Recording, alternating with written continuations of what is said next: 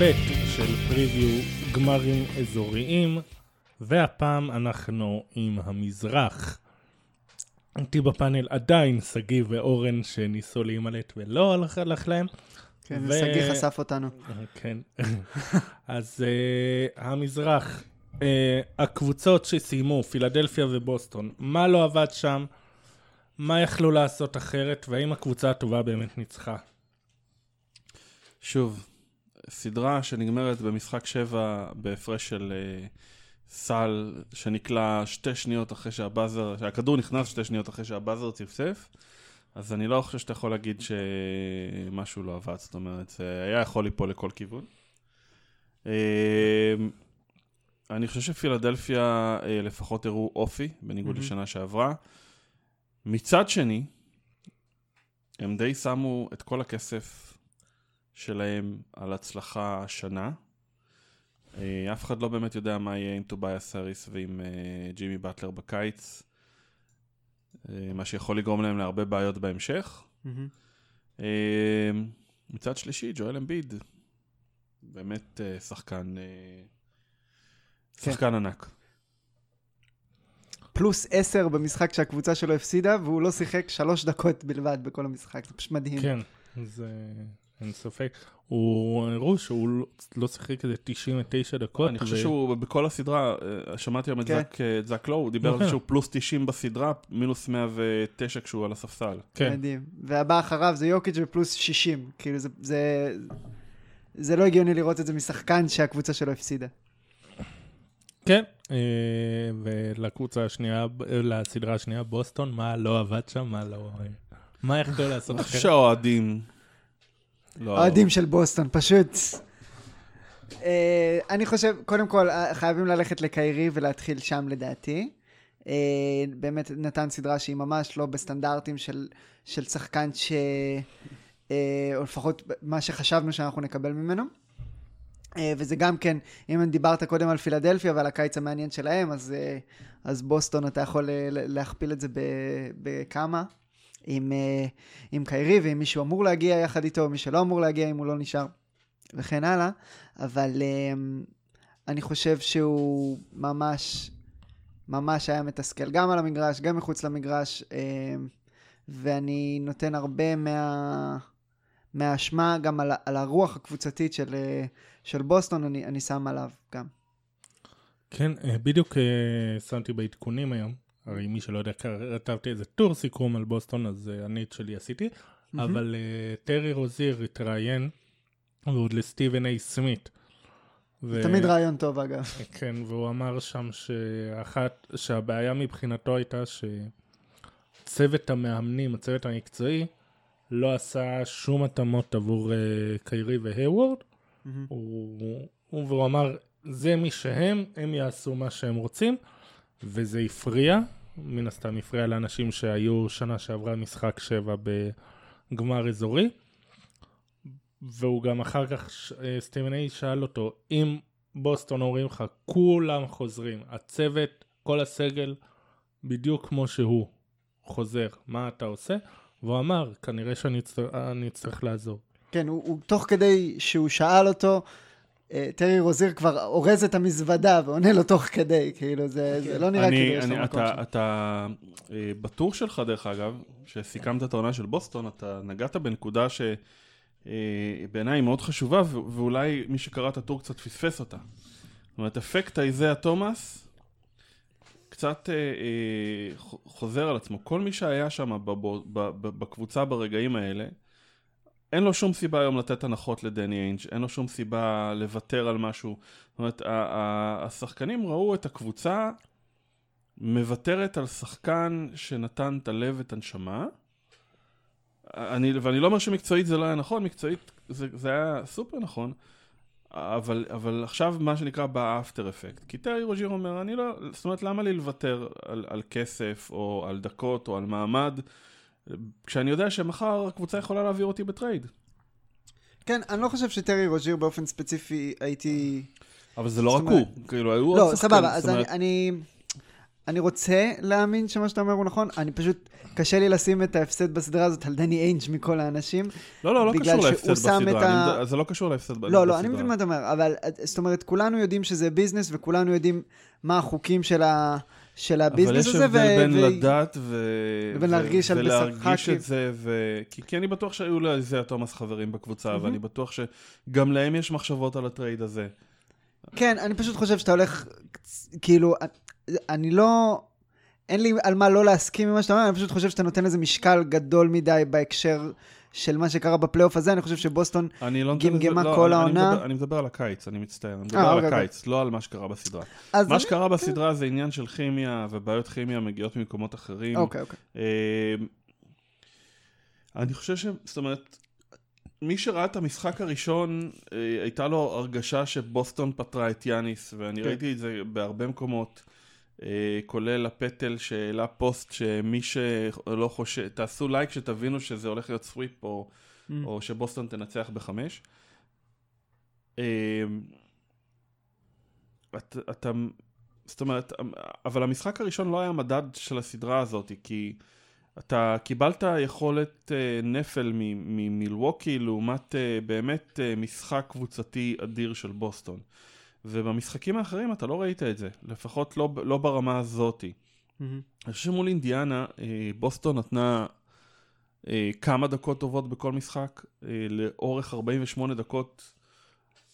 זאת אומרת, לא היו שם יותר מ-עשר עד שתים עשרה דקות ברמה מאוד גבוהה של פלייאוף, וזה הספיק להם בשביל לעבור את אינדיאנה.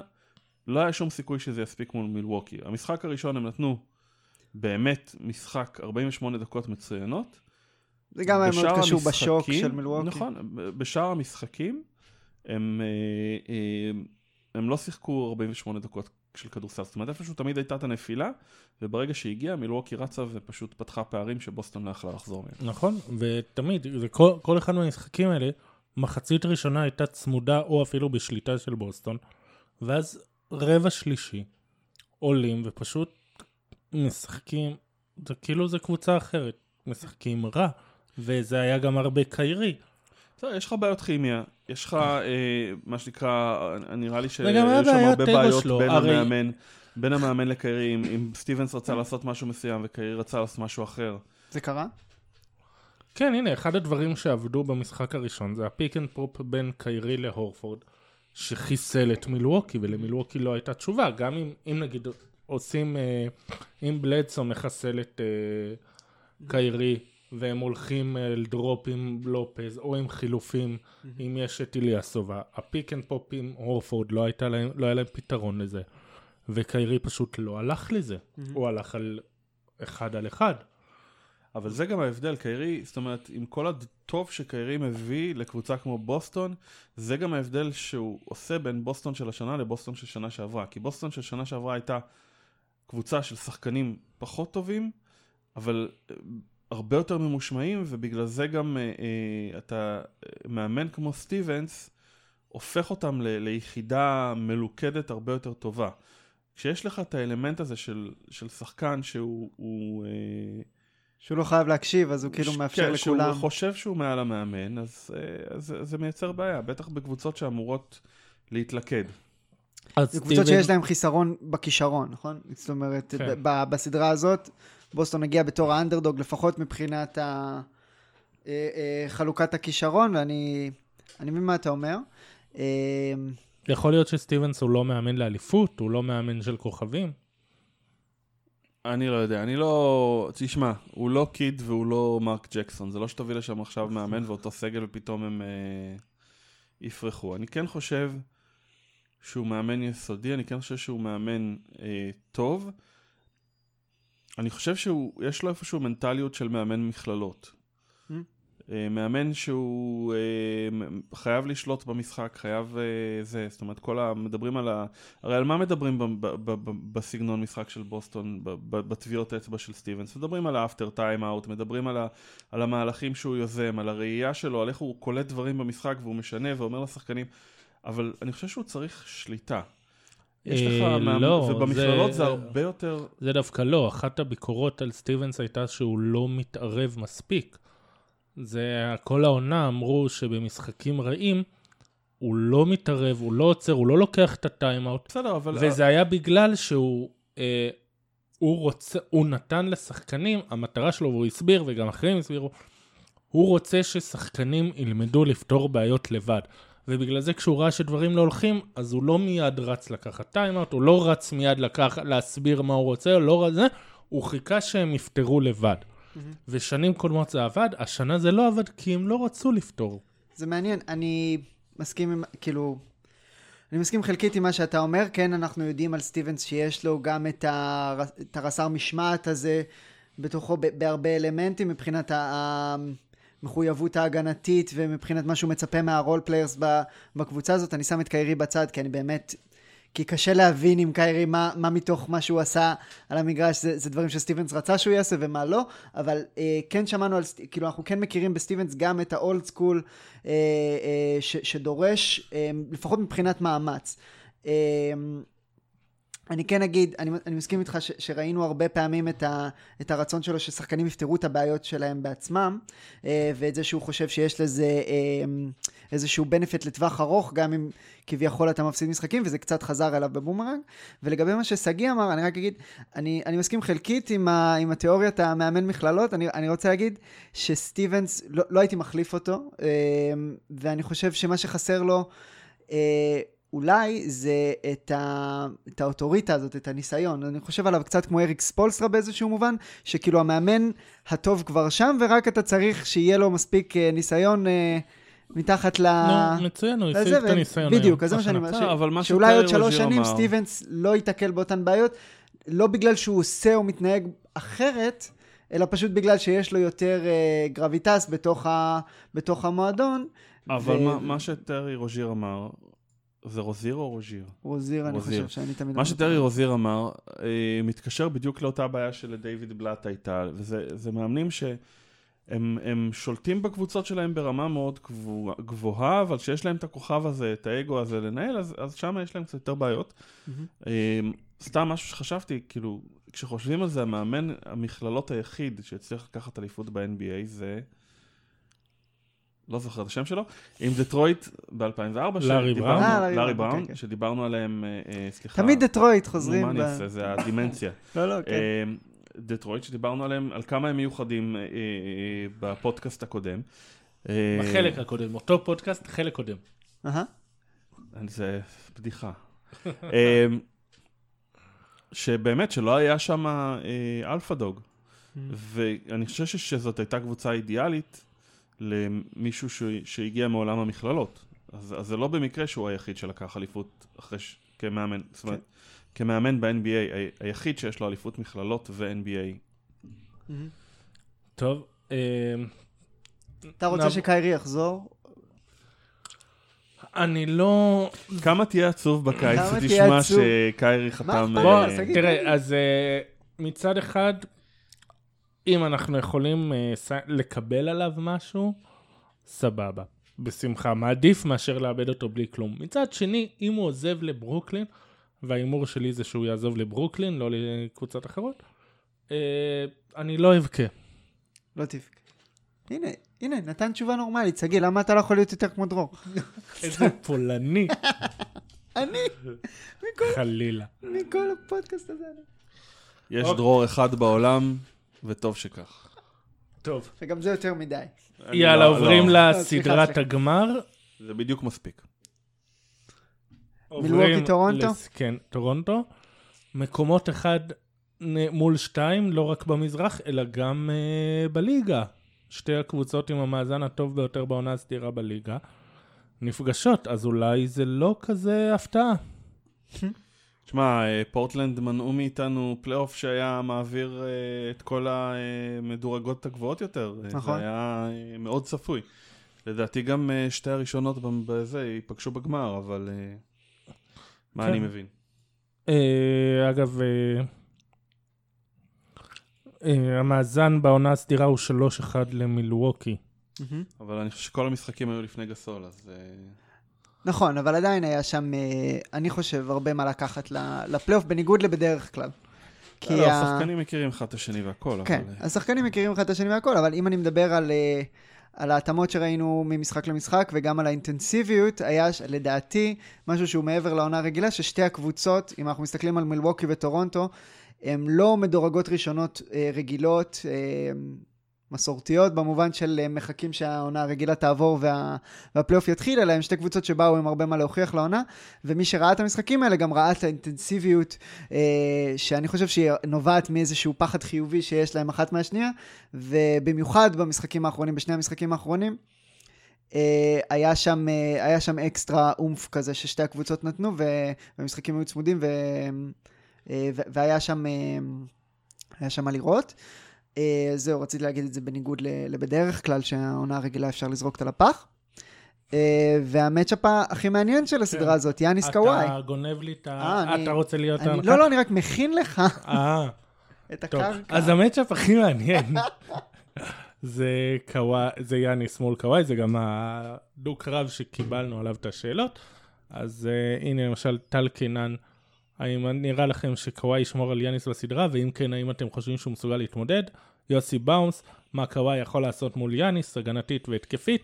אז זק לואו נתן נתון מאוד מעניין.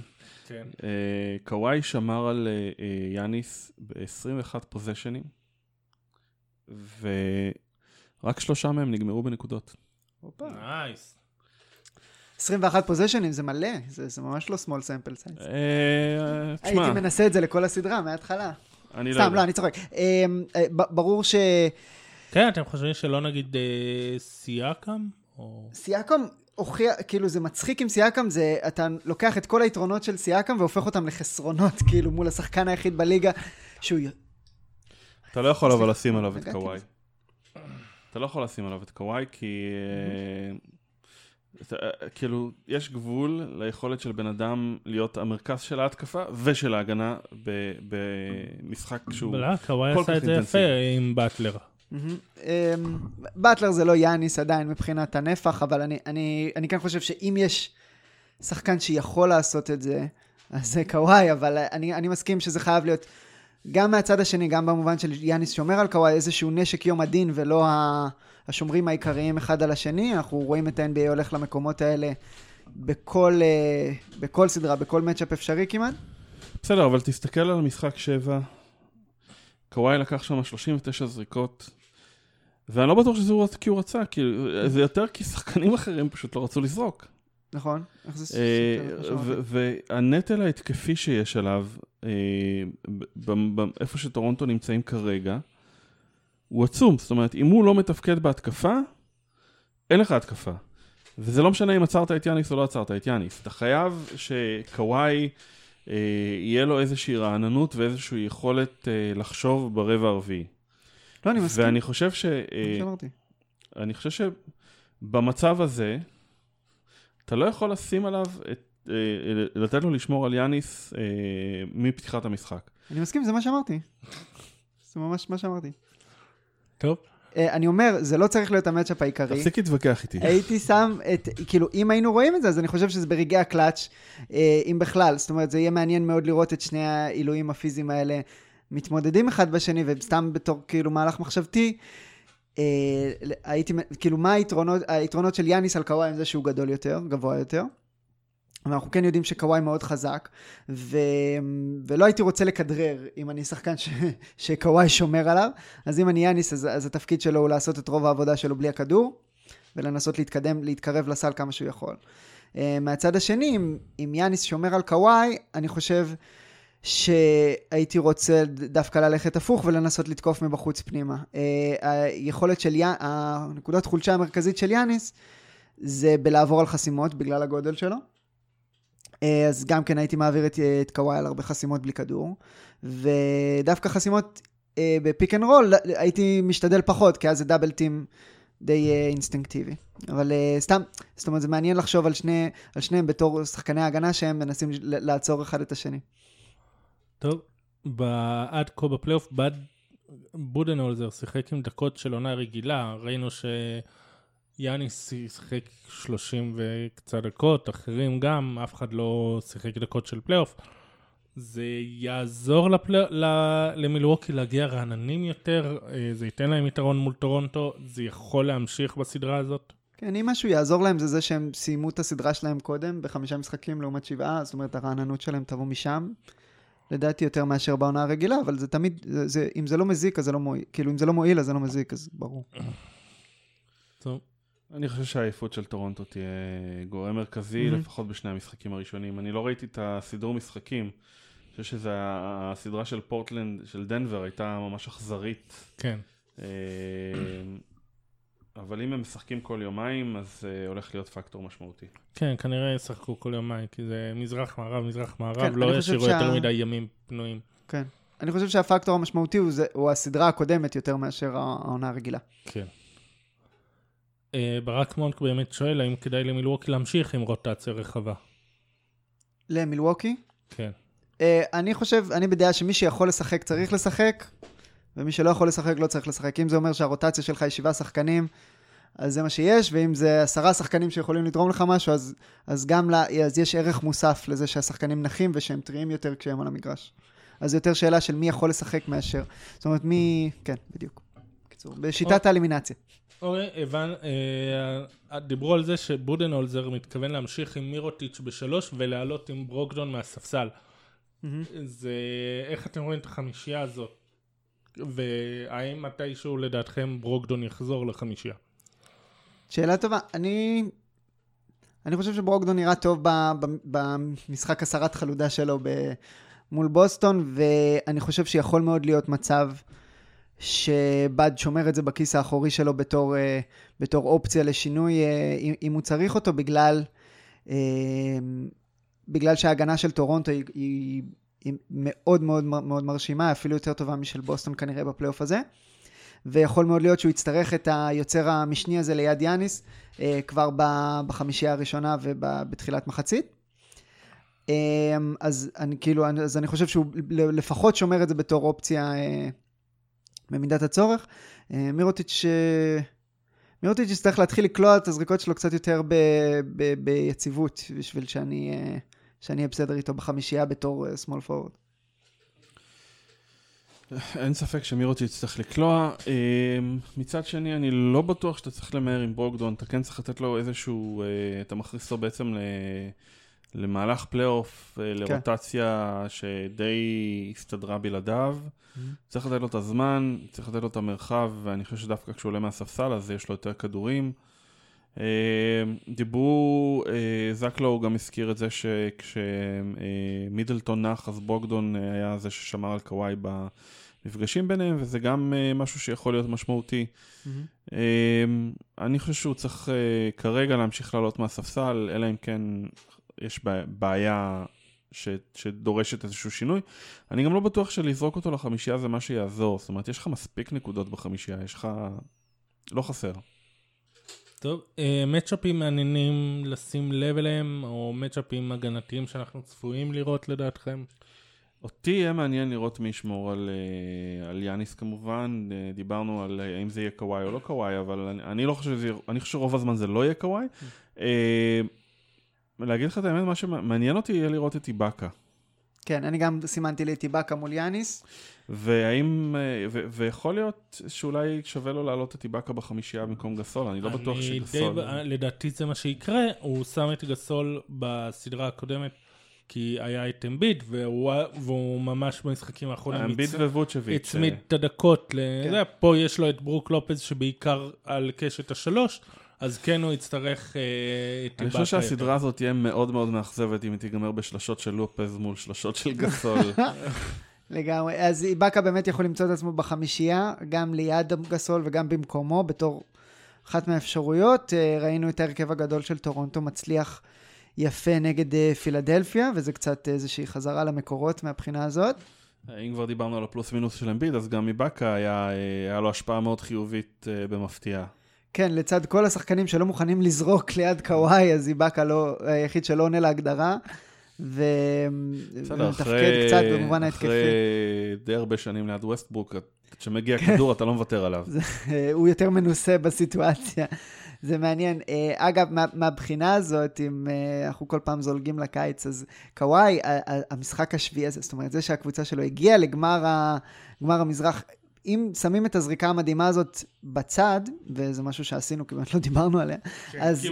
אז ארבעים ושבע דקות ו-חמישים ותשע שניות, מכל הניצחונות, כאילו, להגיע לגמר המזרח, זה הניצחון הכי פחות מרשים, כאילו, זאת אומרת, אם אני קוואי, אני מסתכל ימינה ושמאלה, ואני אומר, כאילו, מי הולך לעזור לי פה, ו-שלושים ותשע זרקות שלו באמת הגיעו... עזוב, אין מה לדבר על זה, הוא לא נשאר בטורונטו. הופה. כן, אתה לא חושב ששינה משהו? באמת? לא. האמת שאני גם חושב שהוא עובר לקליפרס, לא משנה מה יקרה, גם אם טורונטו לוקחת אליפות, גם אם אף בסוויפ, גם עובר לקליפרס שנה הבאה. אוקיי, אני לא יודע, אני פשוט לא יודע. ולא, הוא לא עובר ללייקרס, הוא לא ילך להיות מספר שתיים של לברון. אוקיי. אני לא סגור ב-מאה אחוז על הקליפרס, אבל אני לא חושב שהוא יישאר שם, אני לא חושב ש... המנטליות שלו, המקום, לא יודע. אבל כמו שאמרת, דווקא המשחק הזה, זאת אומרת, כולם מדברים על זה שהזריקה אולי תשכנע אותו להישאר, מה שהלך במשחק הזה אמור לשכנע אותו ללכת. זה בדיוק מה שאני חושב.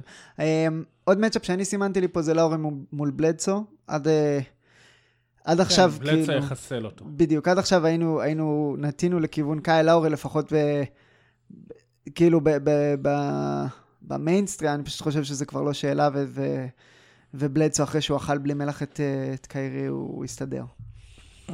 טוב. אבל זה מעניין. עוד uh, מצ'אפים? מידלטון, uh, לדעתי שמור על קוואי, mm-hmm. יהיה השומר הראשי של קוואי, okay. uh, וזה מעניין כמה כוח זה ישיר לו להתקפה, כי הוא, uh, uh, הנקודות שלו די חשובות במילווקי. אוקיי, okay, נעבור לשאלות גולשים. Uh, עודד רז מהטוויטר שאל אותנו, האם העומק היחסי של מילווקי יכול להיות שובר שוויון? וכמה נראה את טורונטו משחקים עם איבאקה וגסול במטרה להאט את הקצב ולסתום את הצבע. אני חושב שבסופו של דבר זה לא העומק של טורונטו, כמו שהם צריכים למצוא שחקנים תורמים ליד קוואי, זאת אומרת, אה, משהו שם, אה, אם יש לך שחקנים ש, שלא רוצים לקחת על עצמם, לקחת זריקות, אז אתה בבעיה. אם יש לך שחקנים שלא יכולים, ש, ש, שלא נראים טוב בפלייאוף, אתה בבעיה. טורונטו צריכה את השחקן השני ואת השחקן השלישי שהתעלו ליד קוואי. אני לא בטוח שסייקם שם כרגע, אני חושב שיהיה לו מאוד מאוד קשה מול יאניס. אני לא יודע, לא ברור לי איפה קייל לאורי. גסול, מאז שהוא הגיע לטורונטו, הוא כבר לא הסקורר שהוא היה בממפיס. אז, אז זה לא בדיוק העומק, כמו שאתה לא, אתה לא ממש יודע מי, מי, מי יהיה ליד קוואי. אוקיי. כן, הדאבלטים על קוואי מגיע ו- ומהר. אנחנו נראה את זה לאורך כל הסדרה, ב- מכיוונים שונים, ו- וטורונטו באמת יצטרכו להסתמך על השחקנים האחרים כדי, ש- כדי לקלוע זריקות, ובסדרה מול פילי אה, לא קיבלנו יותר מדי אה, סיבות להיות מעודדים מה- מהצד שלהם. טוב, יוסף חורי שואל, מילווקי היא הפיבוריטית מן הסתם, אבל לטורונטו יש את קוואי, מה צריך לקרות כדי שטורונטו תעבור, מה הסיכויים, על איזה דברים זה יקום או ייפול? ששחקנים, שמישהו יתעלה ליד קוואי, נקודה. כן, אני מסכים גם, זה יהיה נחמד עם סייקם, יזכר שמותר לו לזרוק משלוש, זה גם בונוס. לא, תשמע, הוא לא קלע שלשות גדול, הוא קולע יותר טוב מהפינות, מאשר מעל הקשת, והוא גם לא ממש זורק משם, ואני מניח שמילווקי יודעים את זה, כי מילווקי חכמים. אתה צריך מישהו שיתעלה ליד קוואי, ואתה צריך איכשהו להוריד את היעילות של יאניס. כן, הם הצטרכו לקחת הרבה מהטריקים של בוסטון, שכן עבדו במשחק הראשון ובעונה הרגילה, זאת אומרת לבוסטון יש היסטוריה של לשחק טוב מול יאניס, לצד הופעות טובות של יאניס. כן, ולא לחגוג אחרי הניצחון. כן, ובוא נגיד, אם אתם מנצחים את המשחק הראשון במילווקי, אל תהיו מבסוטים מדי, זה לא אומר הרבה. אני רק רוצה להזכיר שמישהו פה, אחרי רק המשחק הראשון, הסביר למה בוסטון תפסיד את הסדרה. כן, אני גם, אני הייתי איתך שמילווקי נצחו, אבל ככה, כאילו זה... כן, יש פה כמה שאלות שבגדול הן אומרות את אותו דבר, שאלות את אותו דבר, אז אני אריץ את שלושתן. אילון צדוק שואל, גם לכם ברור שהשנה אלופה באה מהמזרח, משה פרקש, למי יש יותר סיכוי לנצח את גולדן סטייט, מילווקי או טורונטו, ותומר דוד שואל, אם מילווקי עוברים או את טורונטו, אם יש להם סיכוי לקחת את גולדן. אז בקיצור, טורונטו וגולדן, כולם שואלים טורונטו וגולדן, ומילוקי מול גולדן. תשמע, זכור לי המשחק האחרון בפלייאוף של קוואי נגד גולדן סטייט, והוא די הוביל שם ב-עשרים ושלוש הפרש, עד שהוא סיים את המשחק באופן טרגי. ולכן אני לא ממש פוסל אותו. טורונטו גם ניצחה אותם פעם או פעמיים. אני יודע שהם ניצחו באורקל, הם ניצחו גם בטורונטו. אני לא זוכר. זה המשחק של דורנט עם זה, בערכה. כן. בלי קרי. תמשיך. לדעתי, אבל מילווקי זה, זאת אומרת, יעני זה נשק לא קונבנציונלי נגד כל קבוצה. ואני חושב ששם יהיה מאוד מעניין אם דורנט ישחק או לא, כי המאץ'אפ שלהם הולך להיות חוויה. זאת סדרה... יאניס יאכל אותו בלי מלח. זה ממש מעניין לראות.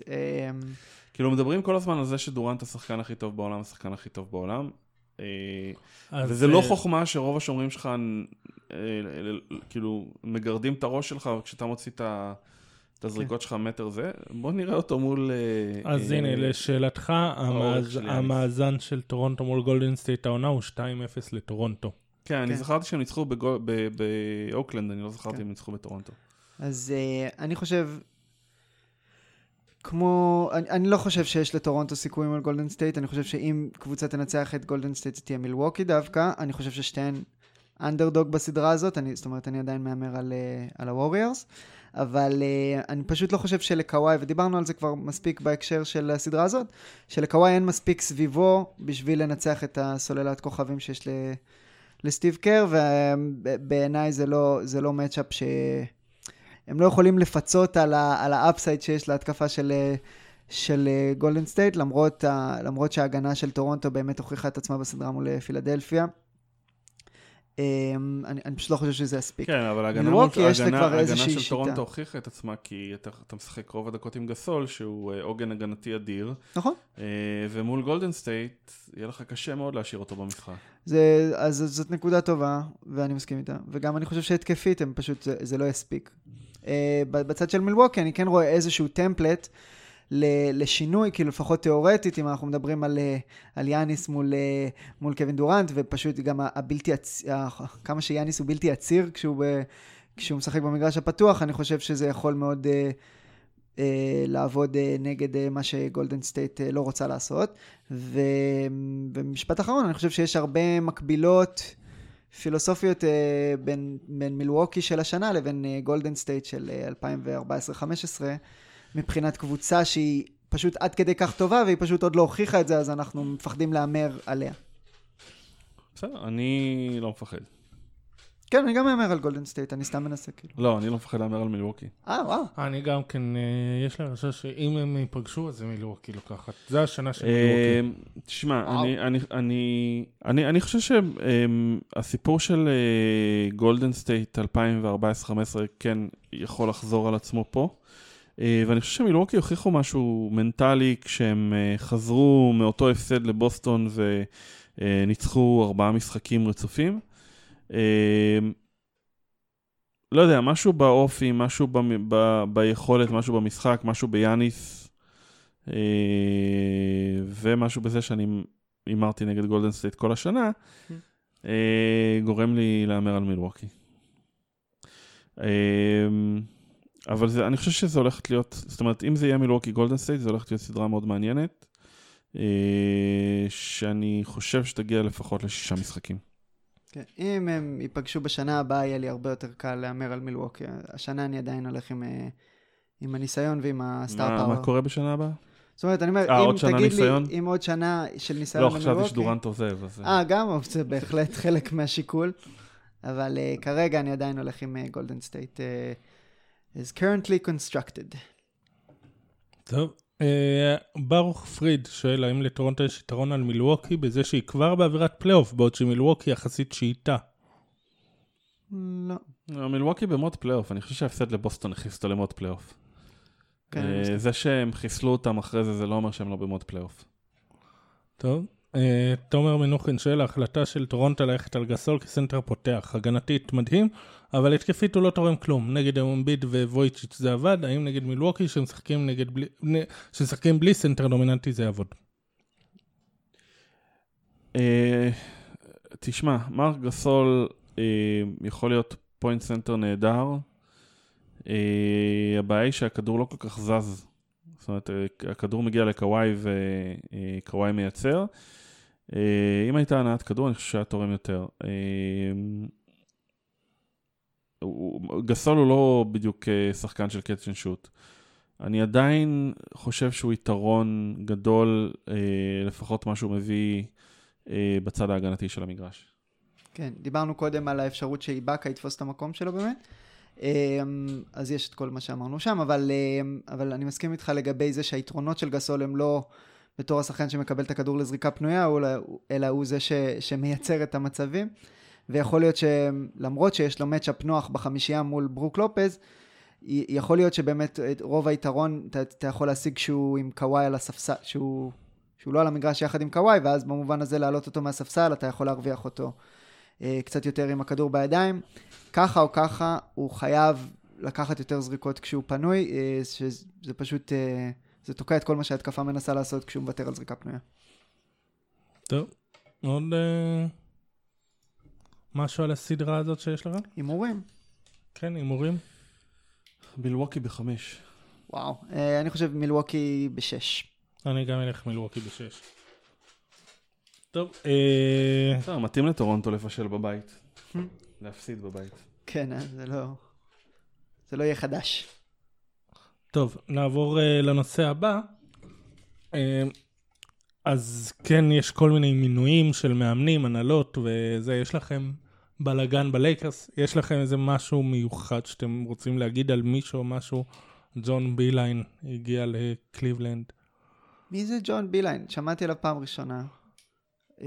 השבוע. מאמן של מישיגן. כן, מאמן של מישיגן, הוא מאמן מאוד טוב, מאוד מוערך, גם בפיתוח, גם בבניית סכמות התקפיות. זה התוכנית שלו נחשבה אחת התוכניות הטובות. אחת השאלות זה, לפני שנתיים הוא הביא בתור עוזר מאמן את ירקיץ' שברח לי השם הפרטי שלו, שהוא נחשב גאון הגנתי, וביחד הם עשו תוכנית שהיא מעולה גם בצד ההתקפי, גם בצד ההגנתי, והתהייה היא אם הוא יביא אותו איתו גם לקליבלנד. בינתיים מצטער שהוא רוצה את ג'יי בי ביקרסטאף כמאמן שותף או משהו כזה. לא, זה לא מאמן שותף, הוא אמר שהוא מוכן לחלוק איתו את הסמכויות, חלק מהסמכויות של מאמן ראשי. אני לא חושב שהוא התכוון למאמן שותף. אני חושב שאתה צריך קצת אנשים שאתה מבינים במכללות. אני חושב שמישיגן סטייט הייתה יותר דומיננטית בשנים האחרונות.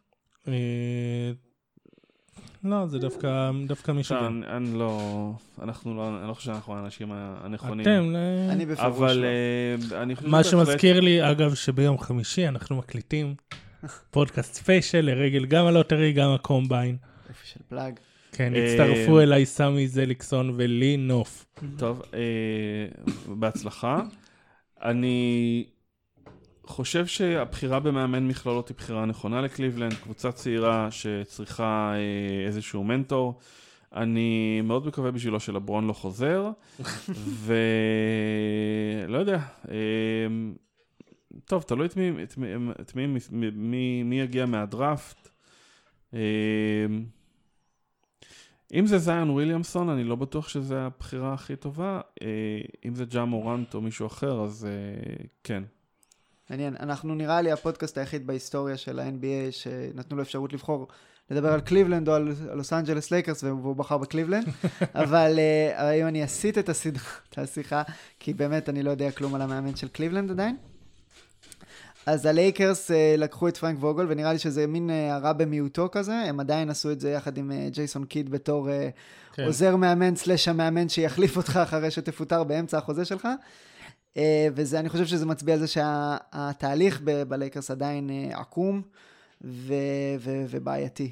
אגב, אתם יודעים שג'ייסון קיד לא היה בתוכניות, הוא mm-hmm. קיבל את הרעיון בתור טובה לסוכן שלו, שהוא גם הסוכן של ברנדון אינגרם, אמרו לו טוב טוב, תביא אותו, נעשה לך, ואז בסוף, אה, וואלה, הוא לא רע, הילד הזה. תשמע, אני חושב שזאת סיטואציה אה, נוראית. פרנק ווגל, אה, מאמן הגנתי, ולברון לא עשה הגנה כבר אה, כמה שנים. עכשיו, האם אתה כמאמן שותק, מקבל, אה, מתווכח, אה, עושה דיוויד בלאט, או... אה, זאת אומרת, מה אתה כ- כ- כמאמן עושה מול שחקן כזה שהוא י- הרבה יותר גדול ממך? Mm-hmm. אה, ומה זה גורם לקבוצה? כי, כי אה, כשדיברו על, על מה בלאט עשה לא טוב בקליבלנד, אז אחד הדברים שעלו מתוך חדר ההלבשה היה שהוא בעצם לא... אה, לא, לא עיר ללברון בכלל. כן. ומן הסתם, אם אתה עיר ללברון יותר מדי, אז, אתה, אז, אז זה גם סוג של בעיה. עכשיו, מעבר לזה, זאת אומרת, לקחת, לקבל את ג'ייסון קיד כ, כעוזר מאמן, זו סיטואציה שת, ש, שכולנו יודעים איך היא תיגמר. כאילו, אפילו טיירון לא הבין איך זה ייגמר. אז, כן, אז... כי הוא היה ג'ייסון קיד קודם. כן, הוא היה ג'ייסון קיד כן, של, של אה, בלאד. גם חשוב לציין שלברון אה, מתחבר למאמנים שהיו שחקנים קודם. הוא לא מתחבר לכאלה שלא. הוא גם מתחבר למאמנים שלא מבינים כדורסל. כי אני לא חושב שמאמנים מהסוג של ווגל, זה המאמנים שהוא אוהב. הוא רוצה את החופש שלו, הוא רוצה לעשות מה שהוא רוצה למגרש. הוא מחפש מאמנים שוואלה, תנו את הכדור ללברון ויהיה בסדר. כן, גם אני מסכים. אני חושב שהוא לא מסתכל על התחום הזה. כן, וג'ייסון קיד היה מזעזע במילווקי. אני מתפלא שהוא לא בעמדת השידור של אן בי סי לוקח לעצמו קרדיט על מה שבודנהולזר עשה שם, כמו מרק ג'קסון, שמפרשן יותר מדי משחקים של גולדן סטייט. אני לא חושב שמגיע לו, הוא עשה עבודה, זאת אומרת, זה לא רק החוסר היכולת, זה לא רק החוסר היעילות שלהם כקבוצה, זה לא רק פיתוח השחקנים שלו, זה גם... כל רעיון אחרי הפסד, הוא היה מאשים את השחקנים, הוא היה את הגיל של השחקנים, לא, לא את השחקנים, אבל זה, זה, זה פשוט אה, נוראי. עכשיו, הוא היה שחקן גדול, אה, דיברו על זה שהוא השלוחה של המאמן על המגרש, אבל בתור מאמן, לדעתי הוא, הוא מאמן אה, נוראי. אה, אני לא אוהב את הבחירה הזאת. אני לא אוהב את העמדה שהם שמים אותו, אני לא אוהב את העמדה ששמים את ווגל, זה... זה מרגיש לי כמו אה, פצצה שכולנו יודעים שהיא תתפוצץ באיזשהו שלב. Mm-hmm. טוב, עוד אה, מה? מינוי מאמן, הנהלה, כל שם. טוב, אז אה, נעבור, נסיים בשתי שאלות כלליות. אחד, תומר וקסמן, שואל, אה, מה הדירוג שלכם של המאמנים וצוות הניהול שהגיעו לגמרים האזוריים? יוטה מקום אחרון. אה, לא. של המאמנים? מה, בפלייאוף האחרון? כן, בפלייאוף הזה. יש ארבע שהגיעו, גולדן סטייט, נכון? אני חושב שבודנהולזר ומילווקי ראשונים בכל מקרה.